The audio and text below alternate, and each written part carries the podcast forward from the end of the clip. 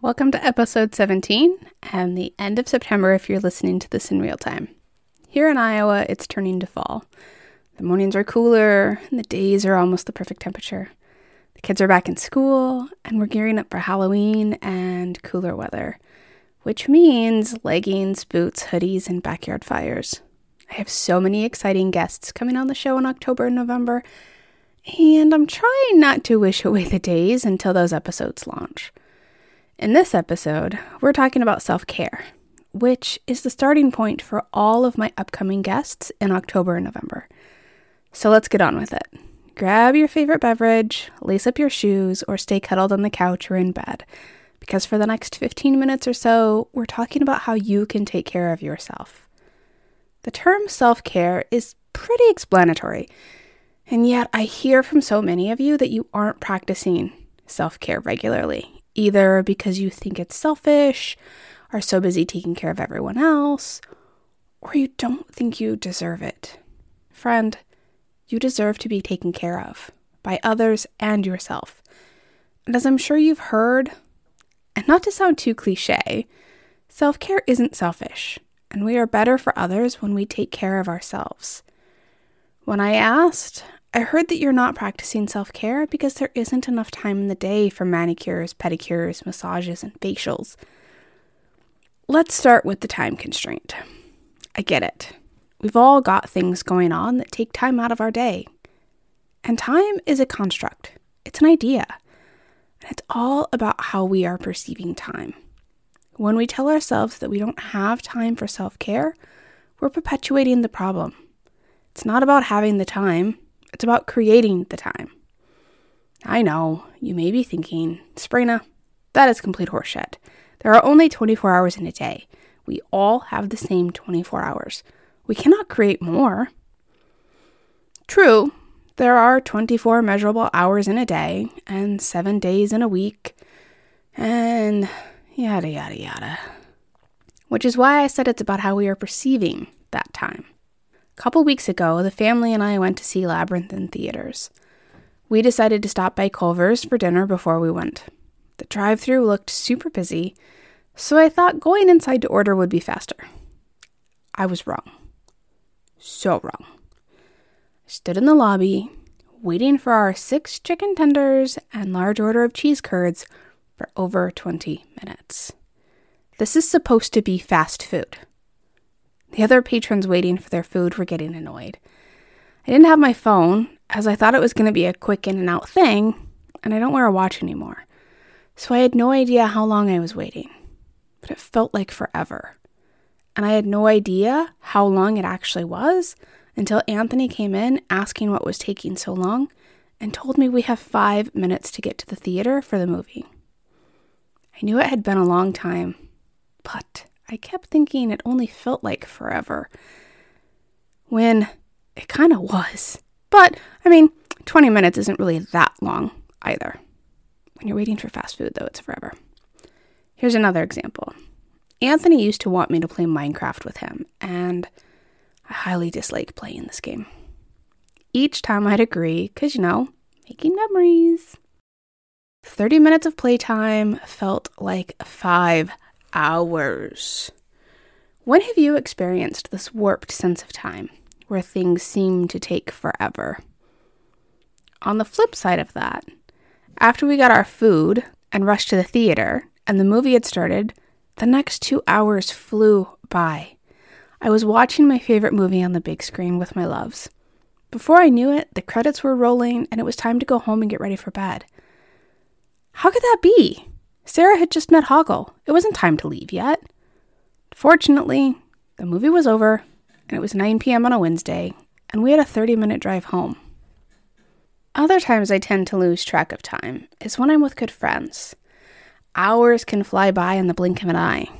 Or when I'm in the flow interviewing a guest for the show, or deep in conversation about food and body with a client. I can't tell you how many times I've looked up at the clock in session to see that we've got five minutes to wrap up before I need to be in the next session. So while there are 24 hours in a day, each of those minutes or hours do not feel the same because of our perception. Now, I encourage you to start shifting your perspective on time to include self care. On that note, self care doesn't need to take hours out of your day. You don't need to spend hours getting a manicure or a pedicure or a massage or a facial or walking or running two to five hours every single day. No.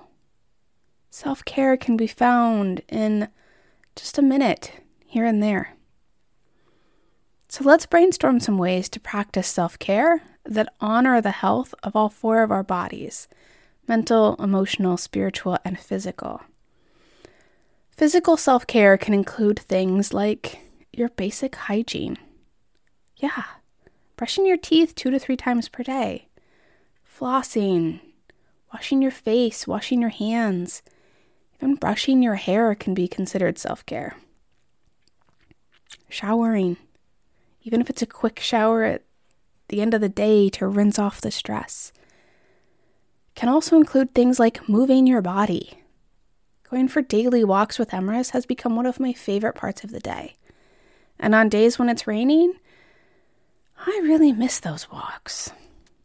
Physical self care can also include things like going to the dentist at least twice a year for regular cleanings and exams. There you go, Dr. Deb. There's your plug. Going to your primary care doctor for regular checkups. And taking medications as prescribed. Physical self care can also include things like manicures, pedicures, massages, if you enjoy those things. But it doesn't have to be those big events or cost a lot of money. Spiritual self care can include things like prayer, meditation, attending group services and activities. You can spend as little or as much time as you want. A quick expression of gratitude before dinner for the food on your table, the plants or animals that gave of themselves to provide this food, the work and energy involved in getting it to your table.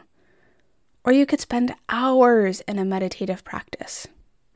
Whatever is going to connect you to your spiritual source, side, and beliefs. That's practicing good self care. Now, I'm going to lump mental and emotional self care into one because they often get put together and they go hand in hand. Spending time with loved ones, learning new things, reading, practicing self coaching, practicing intentional thoughts. Meditation is also helpful here. This could also include journaling and engaging in hobbies, or as simple as taking a few moments to focus on your breath throughout the day. The great thing about self care is that this practice often overlaps the four bodies, and what is good for one is good for all. So, how do we create more time in your day for self care? I'm going to create five steps on the fly because done is better than perfect and undone. And five is an easy number to remember. So count them off on your hand. One, take an honest look at your day and how you are spending your time. Two, identify where you're currently practicing self care and pat yourself on the back for already doing this. Bravo. Three, Identify those tasks and the time spent doing those things that you don't enjoy. Because remember, why are we doing things that don't bring us joy? Why? Four, pick, let's say, one self care activity that takes minimal time and tools and implement this into those times that you don't enjoy but are doing because you don't want the outcome if you don't. Think of work here. You may not like every minute at work. And you do like the paycheck that you get. So try adding in some breaks throughout your day to take a few deep breaths. It doesn't have to be five minutes, 10, 15, 20. It can be two minutes if you need to excuse yourself to go to the restroom. And fifth, pick one self-care activity that takes a bit more time and or space to complete and will also have a bigger impact on your health. Complete this at least once a week. This could be things like getting a massage, practicing breath work, practicing self coaching, meal prepping. Hmm, there's an idea. Self care can be great in the moment to manage stress, but it also has long term effects. So let's get all the benefits by implementing one short term self care activity each day and one long term self care activity per week. When I followed similar steps, my eyes were open to how much time was spent getting Anthony ready for school and to school, especially since we moved out of town. There is a bus that picks up kids and takes them to school. Do you know that?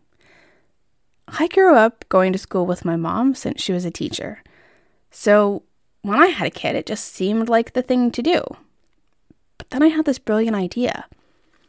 If Anthony rides the bus to school, I can gain about 30 minutes to my day five days a week.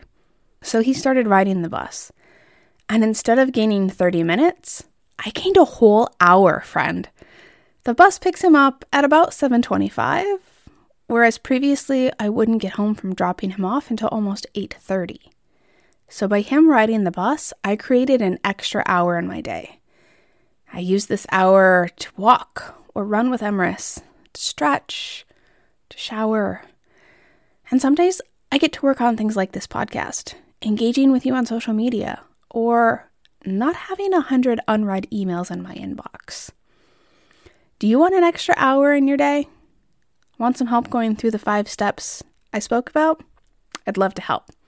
Come join the Live Healthily Ever After Facebook community, and let's get other friends in on this brainstorming session on how you can create more time. I've included a link in the show notes. If you aren't a self care expert yet, I hope this episode helped shed some light on how you can shift your perspective on time and self care, offering ideas on how you may already be engaging in self care and how you can implement more.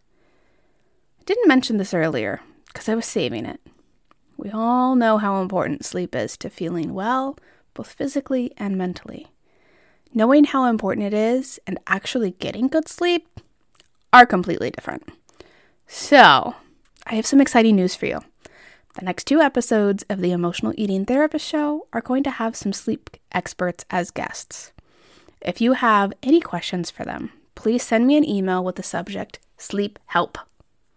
And stay tuned as they may have some interesting things to share that may help you become a sleeping beauty. Until next time, friend, I wish you well.